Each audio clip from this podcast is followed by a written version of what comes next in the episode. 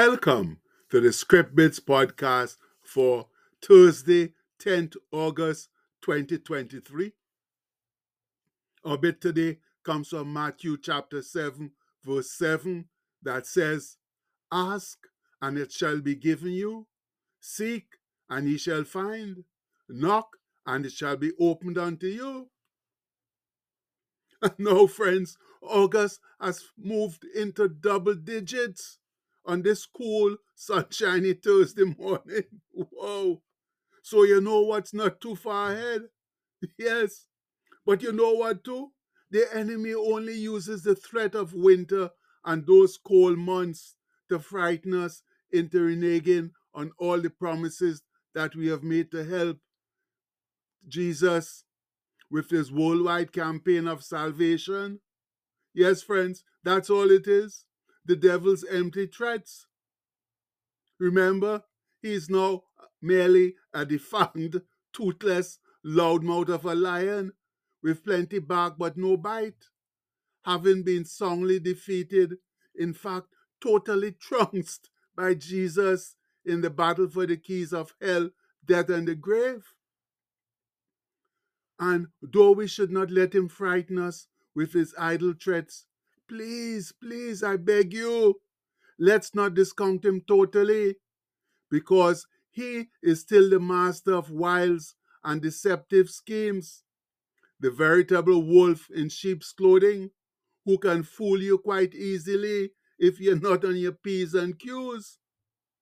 And you see how he fooled Eve, our first mother, with apparently one statement that appeared quite harmless but was very ingenious the Lord had told Adam and her not to eat of the tree of knowledge of good and evil in the middle of the Garden of Eden.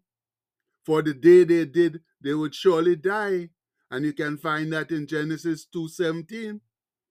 However, the serpent, the evil Satan, was smarter than Eve and changed the story around, telling Eve that she wouldn't die if she ate of the fruit of the knowledge of good and evil but that God knew if she did eat of it, then your eyes shall be opened, and ye shall, shall be as gods. That's as God, knowing good and evil. And that's in Genesis 3 5.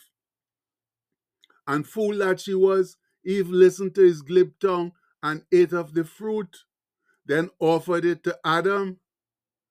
And the even bigger fool Adam, who should have known better, Yes, he should certainly have known better. He also ate it. And then the devil smirked as sin, that's disobedience to God's word, then entered the world. And please note, the deceitful enemy hasn't changed any since then. Perchance he's gotten worse. So please be very careful with any arguments he brings up to you. Make sure you take them to God first and verify them with Him, the ultimate decision maker. Now, yesterday we left off with a promise to continue our discourse on things that take us away from God and His Word. And having talked back then about loving the things of the world too much and not those of God enough, not having the peace of Christ, and the loud noises that stop us from hearing the still small voice of the Holy Spirit. Here's another problem we encounter in our faith journey, and that is we take the good looking scriptures and either use them out of context or use them in the wrong manner.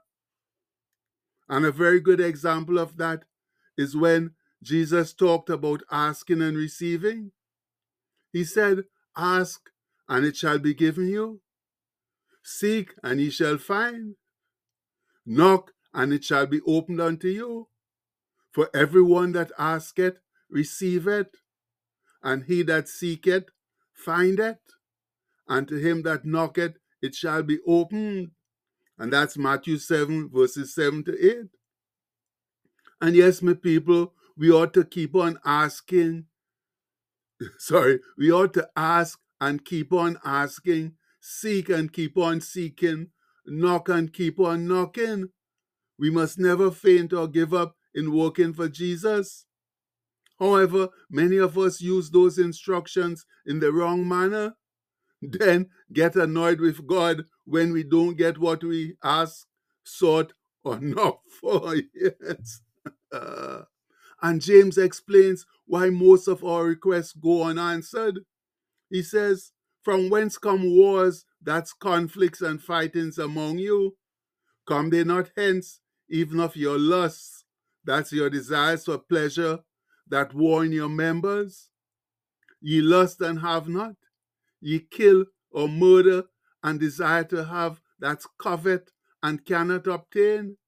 Ye fight and war or battle, yet ye have not, because ye ask not.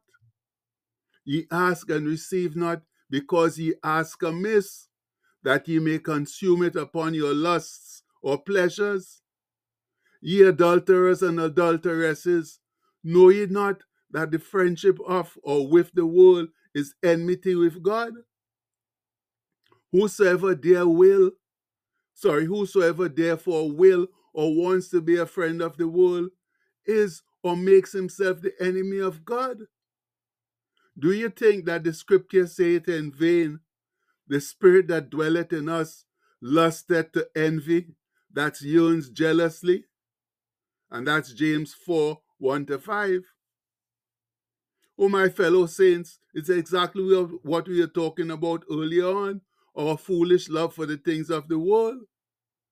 And the scholars tell us that James is here emphasizing the strife so common amongst us, stemming from our unsatisfied, selfish desires. Instead of wrestling with God in prayer, these believers are striving with one another. And is that ever the gospel truth? Instead of going to God in prayer, too many of us concentrate on fighting with each other. And I like how this commentary explains James' words.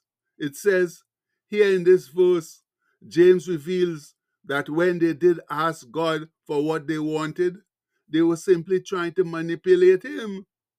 Their prayers were not really requests, they were an effort to make God serve their selfish desires.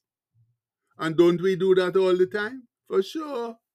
We try to get God to do our will instead of us doing His. But please, let's remember there are consequences to all our actions. And the only way to avoid most of the negative ones is by being obedient to and truthful with God. For He knows all and sees all, and we can't ever fool Him.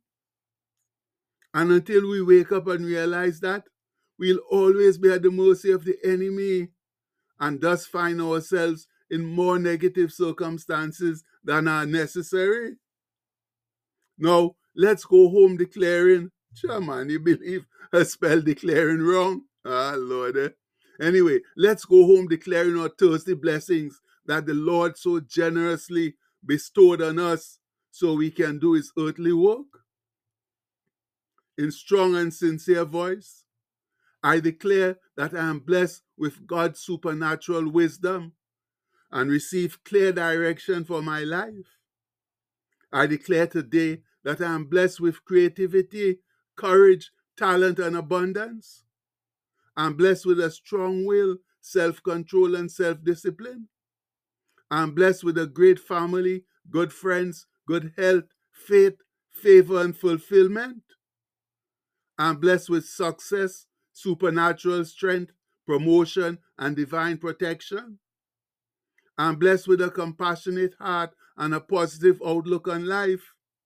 I declare that any curse or negative word that's ever been spoken over me is broken right now in the name of Jesus. I declare that everything I put my hands to will prosper and succeed.